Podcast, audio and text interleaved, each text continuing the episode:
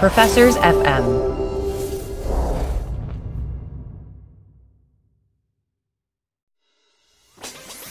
Analytics with Mike Lewis, the podcast where we talk about everything you need to know about sports analytics. Here's your host, Mike Lewis, marketing professor at Emory University. Hey, welcome everyone to the Fanalytics podcast. We are located at www.fandomanalytics.com and we are brought to you by the Emory Marketing Analytics Center.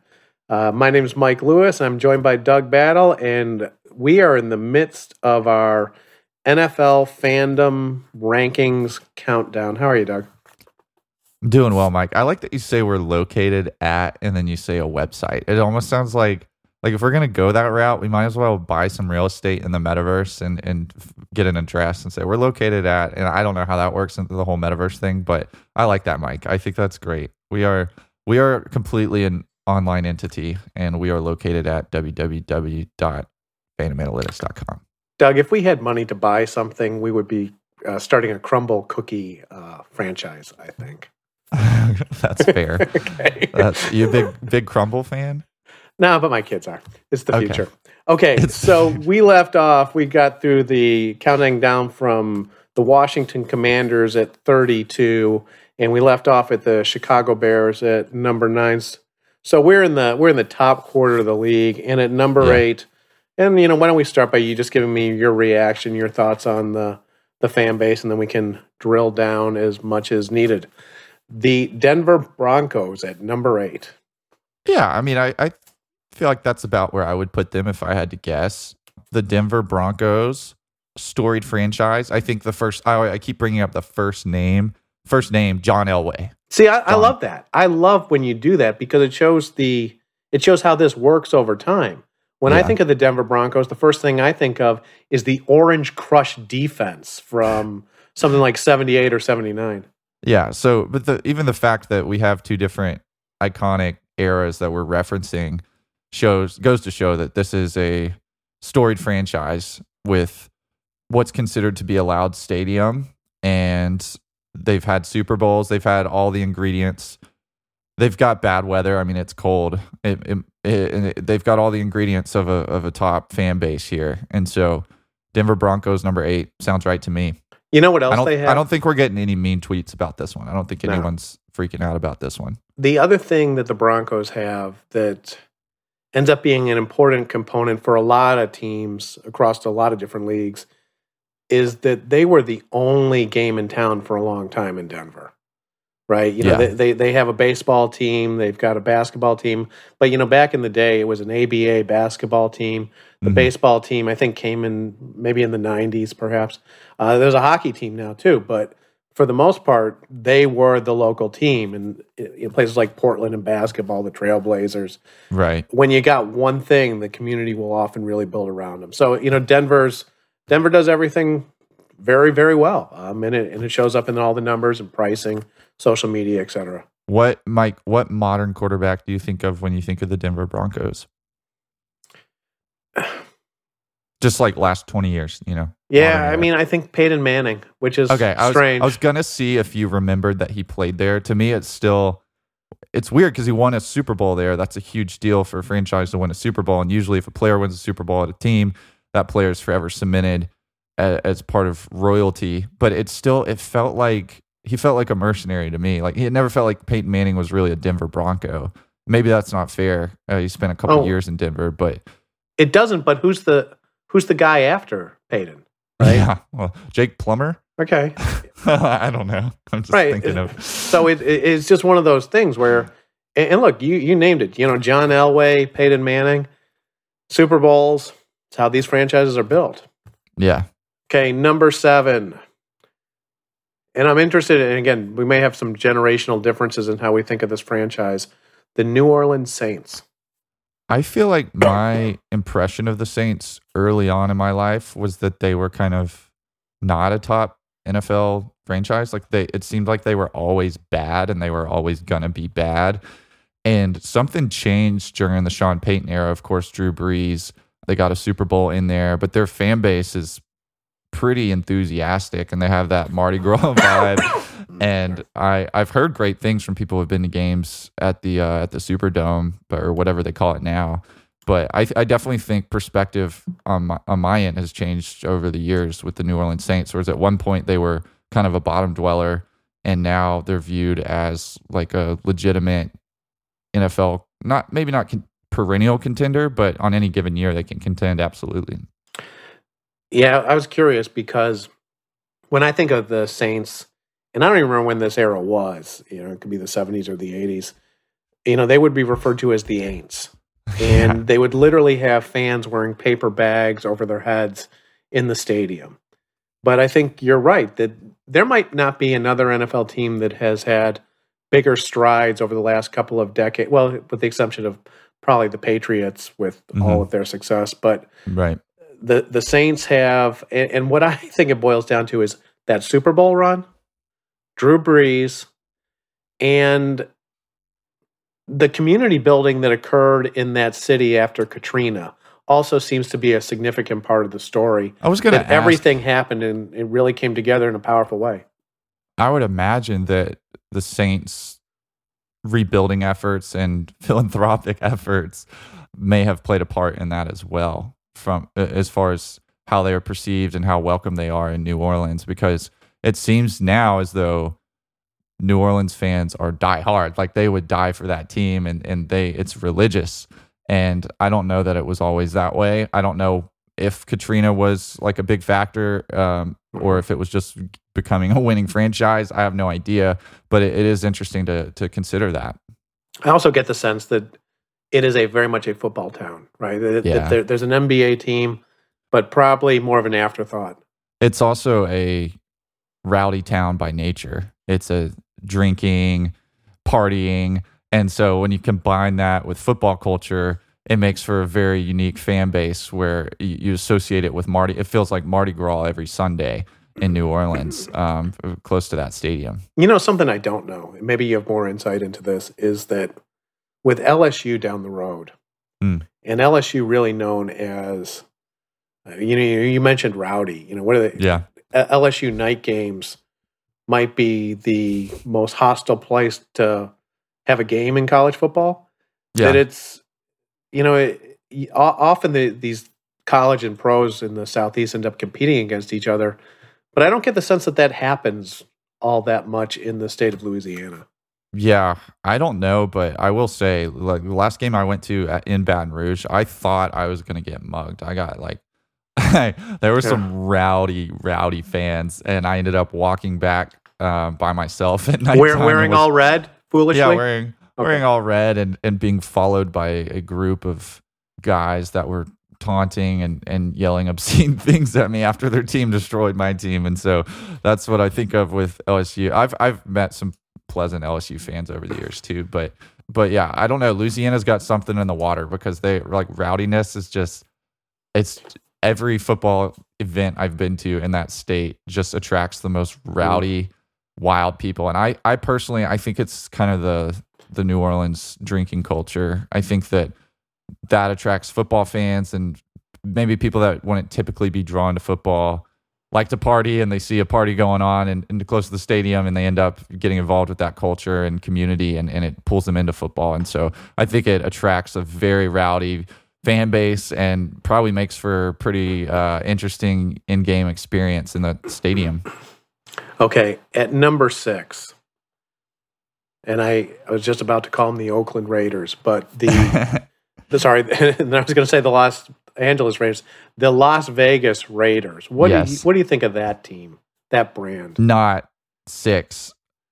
Like this is one that there will be tweets about and, and have been um, simply because I mean they recently relocated. So anybody in Las Vegas that goes to the game, it, it seems like they're a new fan and there's not a lot of lifelong Las Vegas Raiders fans there, or it's people that are in Vegas for a weekend and they want to go gamble on a football game and they get a ticket and they go. So this one was a head scratcher to me, Mike. Uh, I know we've discussed a little bit about how they ended up at number 6 mm-hmm. but I would have thought they would be in the bottom six before the top six. I would have thought so as well. I mean, and so it's always the, you know, looking at the numbers and then you know, sort of getting some surprises is is one of the best parts of doing these rankings. Right. Uh, now, I do think there's always a need to when you get a something that doesn't feel right to look into it a little bit more deeply. But let me ask you um, just about the Raiders brand in general, because the Raiders brand has always been a, and there have been a number uh, over the years where the Raiders have been near the bottom of the the list, right? And in particular, when the Raiders are essentially playing in the San Francisco market, they look relatively as underperformers compared to the 49ers. You know, always that alpha and beta team in any given market. But the Raiders have a storied history, right? Yeah. You have, you know, we've talked about, you know, you know, when we were talking last week about maybe Mike Ditka being the most iconic coach in the history of the NFL, well, John Madden is probably right up there as well. Yeah, uh, Al, da- Al Davis as the is truly a you know a very high profile owner back in the day. The black hole as the most notorious fan uh, section in all of football. Oh, that's what I want to. Uh, what this is where it's weird to me. Like I think of the black hole, like how I think of the Buffalo Bills fan base, which is incredibly rowdy, incredibly passionate, but not necessarily widespread across the country or across the world. And so I would have thought the Raiders would have been like a slightly lesser ranking than the Buffalo Bills. And as it turns out, they ranked significantly higher. I love the black hole, by the way. I mean, a, a awesome fan base, and I'm I'm still a little bit upset that Oakland is no longer the home of the Raiders because it just doesn't feel right. Like that that leaving those fans in Oakland, the the kind of sketchy crowd that always seemed to be there, it felt so on brand for Oakland, and it was just exactly what that the identity of that franchise had become. So Vegas is probably the the next best thing, but it, it's never going to be the same as the original black hole in Oakland. Yeah, I don't I don't feel it. I mean, I don't I know what you're getting at. Like this idea this pirate ship of a football team yeah. playing in front of these incredibly rowdy fans and you've got an owner with the famous just win baby. Yeah. What they've done in Las Vegas feels very commercial. Commercial like playing in a feels, shopping mall feels disney. It feels disney. It feels yeah. like it feels like disney took over the franchise and cleaned it up a little bit. But for the oakland raiders I, they were they were a classic. I always kind of liked them as the ba- like, they were the bad guys right? I mean they were but they were like the fun bad guy. It was like yeah. the joker and the dark knight. Like you watch the movie for the bad guy more so than the good guy sometimes and they were that bad guy and so when I when I dive into the numbers and try and figure out why I get this result, sorry, I, I, come up with a with a couple of things. And first off, you you gotta so in general, I think moving the the data really suggests that moving your NFL franchise is almost always a bad idea. Almost always.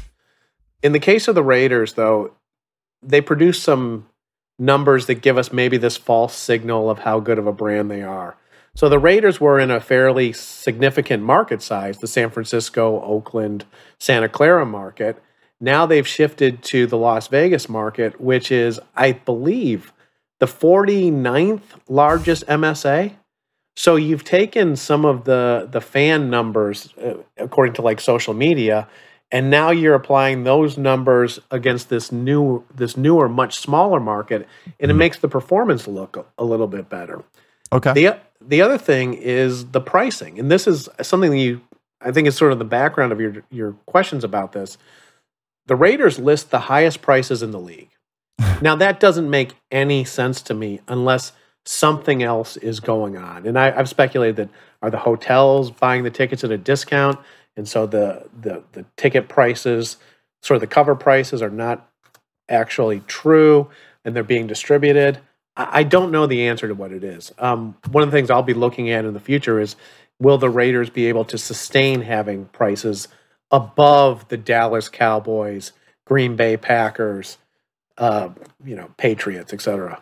I'm gonna look into that, Mike, because like you're saying, there's got to be something different going on. There's no way that they're organically pricing higher than these other franchises. And I would love to know what it is because maybe it's something that other sports teams could learn from. To be frank, if if they're finding a way to guarantee ticket sales through uh, partnering with with local hotels or local business in some sense as an entertainment product, that might be a new model for for certain cities. Yeah, I mean, so I'm looking it up.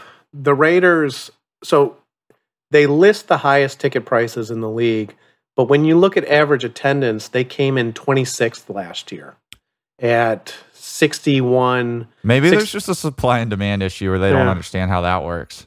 Well, and so and it's not it's not bad. It's 94% of the stadium capacity, Okay. which you would think, you know, in general that means the expensive tickets are being sold, but I think there's something there's something that doesn't feel right and there's something we got to keep our eyes on the numbers going Or forward. or is that the ticket price? Is that a median or mean?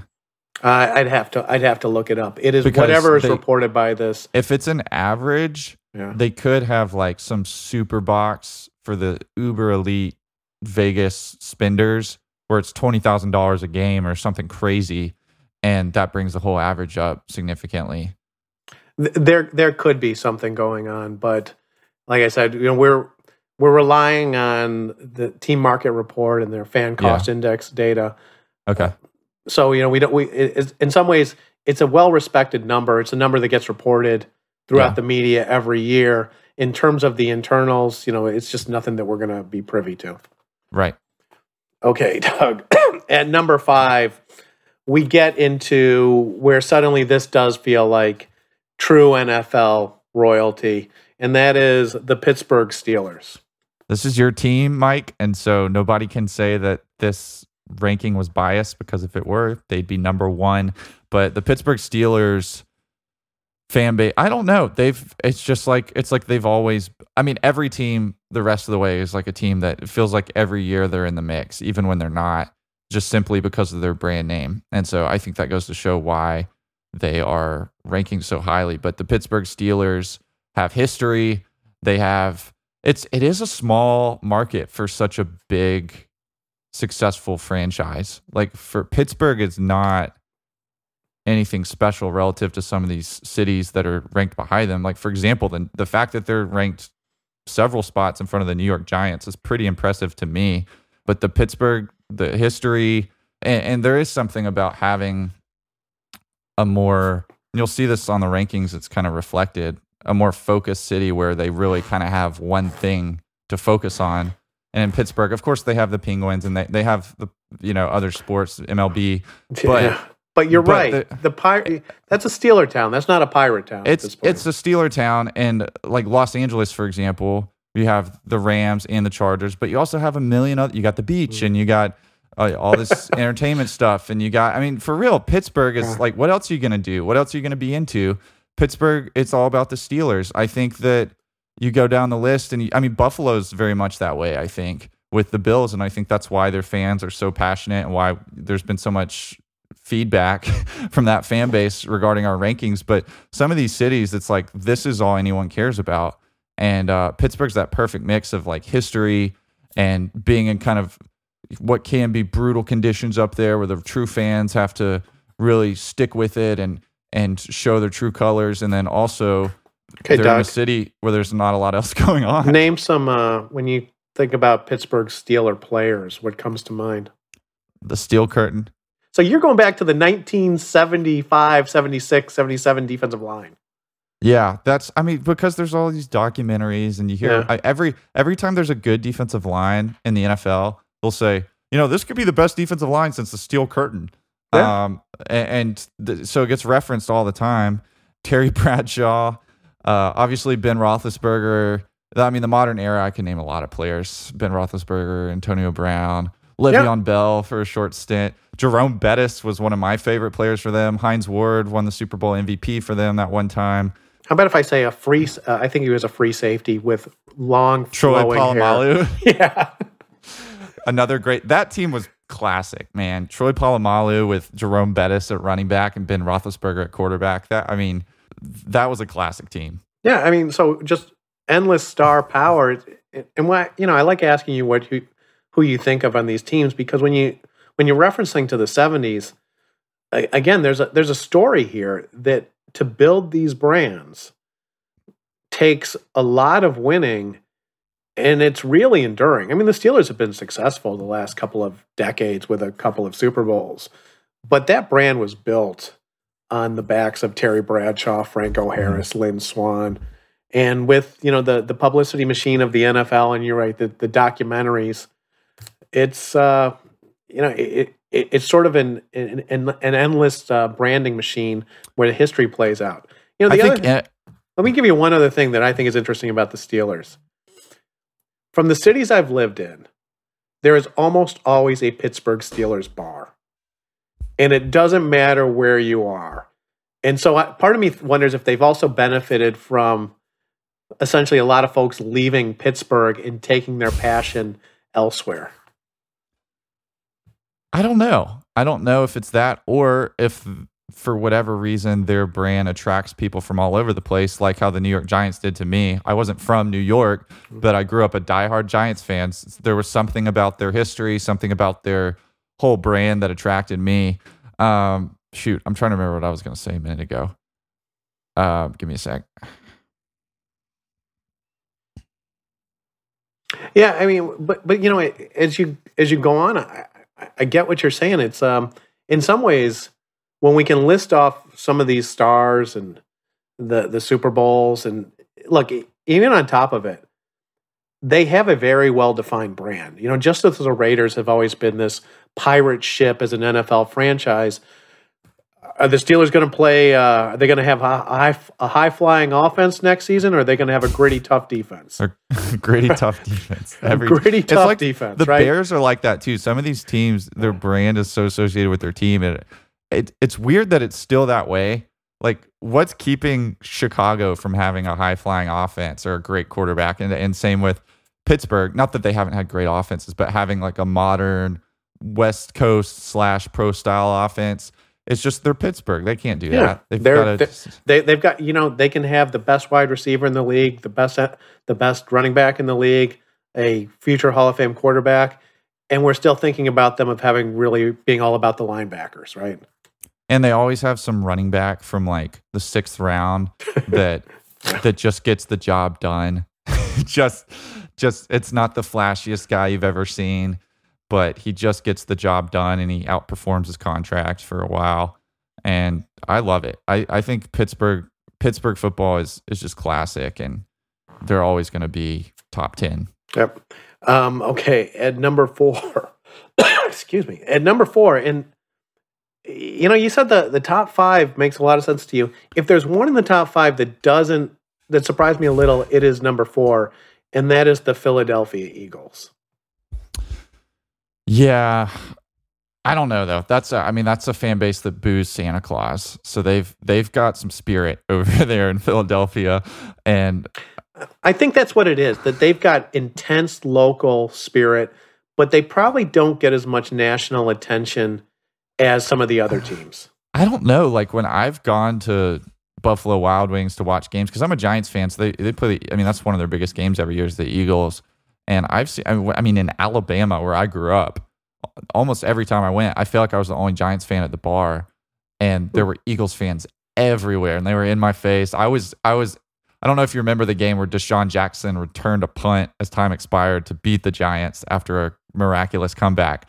But I was at a bar and I was one of the only Giants fans, and there were a lot of Eagles fans. And this is in Birmingham, Alabama. Like people don't move from Philadelphia to Birmingham. Somehow the Eagles attracted that fan base. And something interesting about the Eagles to me is that, like in the modern era, their Super Bowl success has not really paralleled their quarterback success in the sense of they've had successful quarterback. Like Donovan McNabb was one of the top quarterbacks in the league for the longest time, just could never win a Super Bowl, unfortunately, um, partially because of the era of the New England Patriots.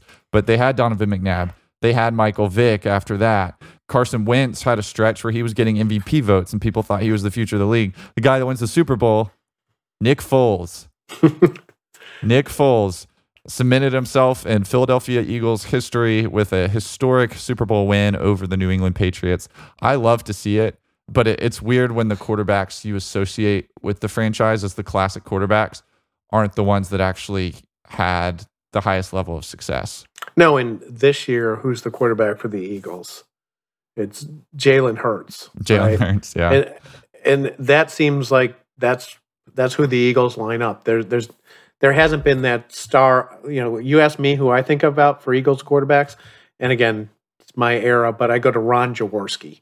So it's really kind of a funny thing that it's they've much like the Bears, they've never had that consistent star power at the quarterback position, but the numbers don't lie. Those fans show up, they pay prices. The social media following is very, very solid, and it's year in, year out. You know, the Eagles mm-hmm. are not perennial winners. They've had some success, but it's an intense, really impressive fan base. It is, Mike. One thing that strikes me about the Eagles, it feels like this is a team that's always existed.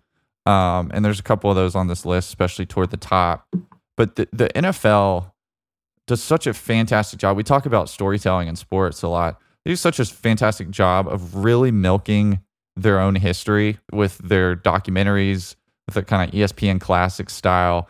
And I think that that attracts fans to teams like the Eagles, teams like the Giants. For me, it was growing up and going to NFL Network and seeing all these videos about Lawrence Taylor and what a great linebacker he was, and and seeing the a different era of Giants winning Super Bowls and playing, you know, just fascinating football, and then seeing okay, well, who's like the modern guys on that team, and it attracted me to the team, and it's like it brought history to me, even though I was a new fan. I think the Eagles are another team that, for whatever reason, and I mean, much like the Steelers, it's like I've seen so many documentaries on NFL Network about the Philadelphia Eagles and have heard so many references to their history that I think it's easy to feel like if you, particularly if you grew up in Philadelphia, but if you have any kind of tie to that team, to feel like, okay, we have this deep history.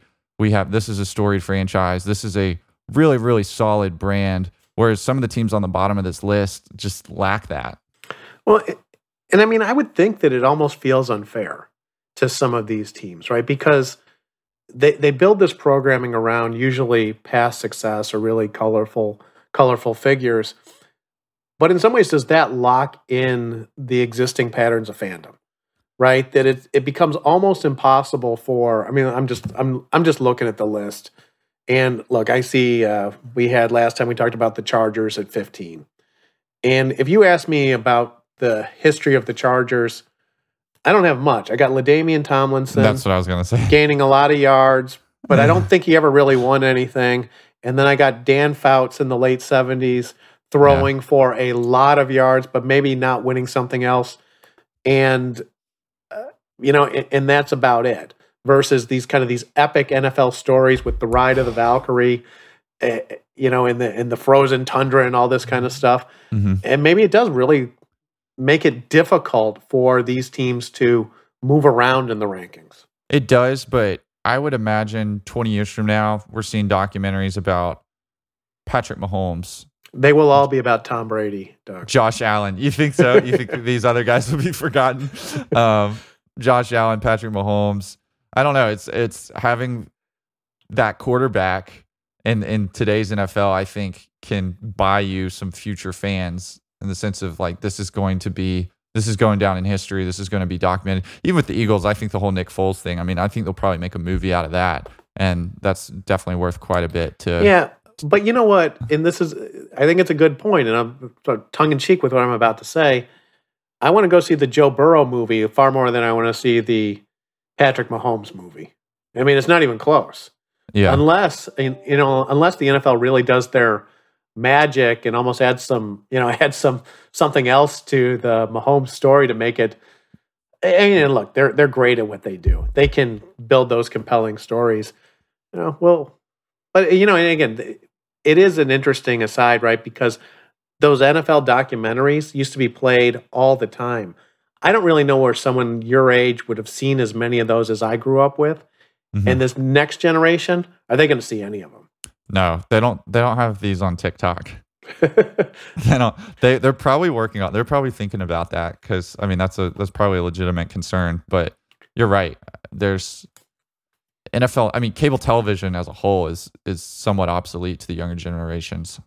Yeah. Okay, Doug. Number three. And while they rank number three, you have to realize that what we're doing, what I'm doing in this ranking, is looking at measures of fan passion. So I'm controlling for a lot of things one of the things I control for is things like market size. If you stop controlling for anything and just get a sense of how big any given brand is, And, and look, uh, not not a good example, but it's the one that popped into my head. You know, Five Guys Burger, or you know, what In-N-Out in L.A. Some of Mhm. these burger things have intensely loyal, passionate fans, but McDonald's is the biggest brand. Right. And so the equivalent to McDonald's in the NFL is our number three team, and that's the Dallas Cowboys.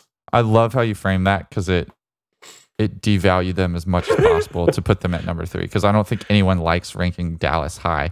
This is this is a team where where fan bases like the Bills said, "Oh, they're they're gonna have they're gonna have one of those bandwagon fan bases up top, and they put a team like the Bills, and we have these passionate diehard fans toward the bottom.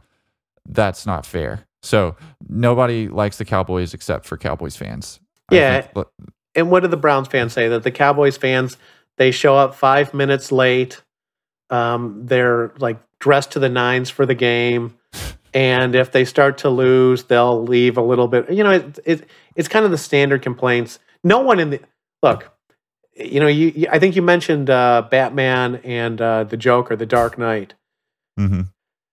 who's the biggest villain in uh, is it's you know the cowboys are america's team but they are also the most hated team and most hated fan base It's across the rest of the league right Is there anyone reminds even me else of- close no, it reminds me of LeBron in the NBA. As far as there's LeBron fans, and then everybody else like seems to want to see LeBron fail and takes a lot of pleasure in that. I think people love that the Cowboys have struggled in the playoffs in the last in my entire lifetime. Essentially, they love to see Jerry Jones uh, complain and and struggle to achieve what he wants with that franchise. And maybe one of the best owners from a marketing perspective in sports though and i'm not saying he's a talented marketer but is there a more cont- is there an owner that you would rather see his team lose and have them showing him on tv than jerry jones No, there's also not another team that I associate the owner with the team as much. Like he seems, maybe it's just um, an calling illusion. but plays right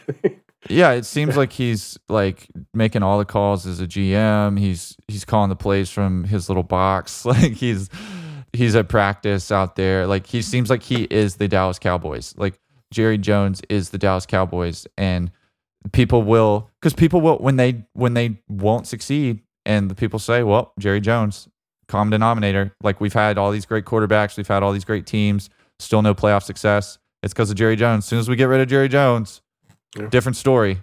is there a don't know worse, how true that is, but is there a worse job in the nfl than being the dallas cowboys quarterback being the Dallas Cowboys field goal holder, okay that was a Tony Romo reference. Yeah. I, I don't know if you remember that. no, And, wait, do you, do you remember? no, I Do you don't. know what I'm talking? Okay, in the playoffs, Tony Romo, his first year, people thought he was the next Tom Brady. He just lit up the league, and people were the media was saying, "Oh, Romo's gonna be the guy that leads the Cowboys the promised land."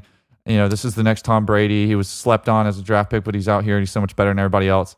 First playoff game, uh, Seattle Seahawks. They've got a a late game field goal for the win, and it was a chip shot. I mean, it was practically it might have been an extra point, but it was practically an extra point. And Tony Romo, because he had been the backup prior to an injury to the starter, was still the Oh. holder, and he fumbled the hold, and the kicker like the the play blew up, and they lost the game because they they missed a chip shot field goal because Tony Romo fumbled it, and so that's kind of been, and that's where everyone stopped thinking he was the next Tom Brady. There, then then the narrative became Tony Romo doesn't have the clutch gene. Yeah, yeah, and, and it's true, right? I mean, your your point, being the being the quarterback of the Cowboys or a fumbling field goal, you know, holder is like being the face of the league, right? I mean, there's probably no more pressurized position than being a Dallas Cowboy. Uh, Yeah, uh, you know, and so going into this next year, look, in some of the stuff, I love thinking about these teams as brands. You know, Dak Prescott, and so, and the thing that we're going to do next, this uh, QB metric related forecasting for the NFL season. I've never been a huge Dak Prescott fan. He scores pretty well. He doesn't score in the elite category, but he scores well enough that he's almost on the edge of being the kind of guy that can get you to a Super Bowl. And so when when you take that perspective, Dallas Cowboys and Jerry Jones desperate, desperate for a title with a guy that's good, getting paid big money, but might not be enough to get there. that's a setup for an angst-ridden couple of years in uh, in Texas. Yeah, I actually think Dak Prescott, like as a Giants fan, I'm always pulling against him, and he's very frustrating to pull against because he seems like he shouldn't be that good, and he's not that good, and he'll still carve up your defense. and so maybe the Giants are. It's tough to judge a quarterback playing against the Giants because they haven't had good defenses in the last ten years, but um, Dak, I think with the right the right supporting cast and the right owner uh, could could make a Super Bowl and win one. No, I mean he's he's definitely in that kind of range, but he's but he doesn't score at the range where he, he doesn't score at the Aaron Rodgers, Patrick Mahomes, Tom Brady level. He's that level below where it could go mm-hmm. either way. So it's a fun one to watch. Okay, Doug, at number two, who do you think of as a quarterback for the our number two team, the Patriots? And you can't say Tom Brady.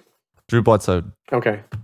Um, when I when I was a kid, Drew Bledsoe was like the first quarterback I knew existed. Like he was the f- people forget because of he was really good. I mean, people forget because of how great Brady's run has been. Bledsoe was, was a, probably a regular Pro Bowler, I think, before he sat down. There was a time where people were like, "Could Drew could Drew Bledsoe become the goat?" and then and then one injury and Tom Brady and it's all she wrote. People forget he even existed, but I I, I do think of Drew Bledsoe. Yeah, you know, and I go back. Like I can't quite remember who the quarterback for the Patriots was in that game against the the Bears in the Super Bowl, and I think that's kind of the perfect you know description of the where the Patriots had been Eh, the Patriots had been a long time struggling team. You know, had some minor. Almost every NFL team has the occasional success, and the Patriots got to the Super Bowl in in '85. But Bledsoe was a major upgrade for them because oh, I yeah. do think if you rank the Patriots quarterbacks, Brady's obviously number one, but Bledsoe is probably number two. And so their their top two guys were one after another. Uh, in terms of the the data, there's no bigger story in sports branding over the last couple of decades in terms of a team being an all an also ran to 20 years later a team having a multi-year season ticket waiting list mm-hmm. incredibly high prices great social media coverage and then the story gets even better right because the guy that essentially built most of that then took off to go play in florida that's tom brady but i don't think i think pats fans still love tom like, uh, and I'm not just talking about Tom Brady fans. I'm talking about Patriots fans. Like, they, how could you not? Let, I don't think there's any bad blood between that fan base and, and that quarterback. I don't think they feel abandoned or anything. I think they're just thankful for the fact that they got him and had him for as long as they did. But looking at Bledsoe and Brady, it kind of reminds me of the NBA comparison I would make is David Robinson and Tim Duncan where Robinson was elite, and people forget that there was a time where people were saying, "Is he the best center of all time?" All this stuff, and then Duncan comes around, and they played together, so they play. It's a little bit different in basketball, but Duncan just had a much longer career and more championships, more MVPs, more all the rest. And people kind of now forget, like when you ask people to name the top Spurs of all time, Robinson gets lost in the list a little bit. I think that Drew Bledsoe's the same way. I think he really was elite and was a real special quarterback for a short time. But obviously, when your su- successor is someone as talented as Tom Brady, it's it's hard to be remembered. No, it's you know who was the point guard for the Chicago Bulls before Michael Jordan, right? Kind of thing, right? I mean, it could have been a guy that made a couple of All Star games. Yeah, just just doesn't matter. Yeah. Okay, Doug, that brings us to number one on the list by process of elimination. And look, I grew up in Chicago, and so this has always been a funny fan base in a way when you live in Chicago. But we've got the Green Bay Packers in the smallest market in the league at number one on the list, which the says heads. something. The cheeseheads. Yeah, yeah, I I will say for especially for a small market team. Well, hold on, let's let's stay there. Do you ever see cheeseheads in real life, or is that just something you saw on TV in Alabama? I don't think I've ever seen one in real life. Okay. Because I have, right? So okay. it's it's not that uncommon of a thing. It's hilarious to that like we're kind of numb to it because we see it so much, but to actually think about what that like an actual cheese head, someone's wearing a piece of cheese on their head. Um, and as a costume in support of a football team. That's amazing. That is that is fandom at its peak. So so Green Bay. I don't know if I've ever lived anywhere where I didn't have a friend that was a diehard Packers fan. I know one in every city I've ever lived in. Yeah, true nationwide, right? It's Uh, nationwide, I know people that would say it's on their bucket list to go to a game at Lambeau. The Lambeau Leap is so famous. I don't know why or how Green Bay became what they have become, but they are undoubtedly the top fan base in the NFL, in my opinion. Yeah, it's. I mean, the, the history's got to be. You know, you got to go back, and again, this is even before my time, right? Winning the first couple of Super Bowls, um, Bart the, Starr. Lo- the Lombardi Trophy, right? It's, yeah. you know that that history of winning, but then people sort of forget that the Packers had some lean years there in the '70s Right. and in the 80s. And it wasn't until, I mean, um, okay, so Aaron Rodgers, one of my favorite players, both statistically and temperamentally and politically. But, you know, before before we had Aaron Rodgers, who'd we have? Brett Favre. Okay, does it get any better than Brett Favre in some ways? This good Yeah, old boy doing Wrangler commercials. I mean, talk Yeah. about uh how could you not love Brett Favre, right? Brett Favre. The other thing about Brett Favre is he was he was great, but he was also terrible. Like, you know what I mean? Yeah, I do. Like he was he would make the most amazing plays you'd ever seen a quarterback do. He was like a point guard that just has in- incredible floor vision and would make some amazing throws, but he was so gutsy that he would make some terrible interceptions at, at crucial times. And so he was he was such a wild card and and big situations you didn't know what was going to happen. So he was just a fascinating player to watch as a casual football fan, and I think that probably drew a lot of eyeballs to to the Packers franchise for that era, and of course set the stage for the Aaron Rodgers era, who of course is probably, in my opinion, a more efficient quarterback than Brett Favre, but maybe not as maybe not as much the entertainer. I don't know. entertaining in a different way, right? I mean, Yeah, Favre just seems like the where did Favre play? It was like was it Mississippi or Missis Uh, somewhere Southern Miss, Southern Miss? Yeah, I think. I mean Favre just even like that that kind of Southern boy personality. I think played really well in an interesting way up in up in Green Bay, and, and then even what he did after playing, where he's doing what was it like Copper Fit and Wrangler. I I mean, also, it was he had he had a it was little great stuff. off the field off the field controversy as well, and that kind of toward the end of his career. But I actually the stuff with Rodgers or something else. No, um, sending pictures and Oh. getting leaked out and that whole thing, you know. And and there was, but there was an amazing SNL sketch about it ha- having to do with Wrangler jeans. I'll I'll send it to you later, Mike. But it was Okay. it was absolutely hilarious at the time. But um, I ran into Brett Favre once though at a girls volleyball practice in Samford, which was the most random thing uh, that ever happened in my life. It was like a weird dream, but I was with I had a family friend and she was in town for a volleyball thing and she our families were real close. So the family was there and we were hanging out with them watching this like camp and there was one guy there and I walked by him and I was like this guy is really really fit. And this was like a couple years ago. And I was like he I elbowed the person next to me and I said that guy kind of looks like Brett Favre. And then I walked by him later and somebody was talking to him and they were like, So in this Super Bowl game, what were you thinking when like some random guy, dad was asking him like questions about his career and which I'm sure he appreciated. And um, I realized he his daughter was at the camp and he drove to Alabama to watch her play and he was being toured around the campus and stuff. But I saw him in person and the thing that struck out to me is you always see these guys on TV and they all look like they're normal sized people and they're normal, especially quarterbacks. Like you just Mm. think, you know, he's just a smart guy with like a pretty good arm and stuff. That dude was fit. Like his calves were enormous. And I was like, oh my, like he's, he stood out in a room. And this is like way past his playing days, Brett Well, I, well, I forget how t- is he your is he your kind of height? he's shorter than six me. five. I thought he was shorter than me.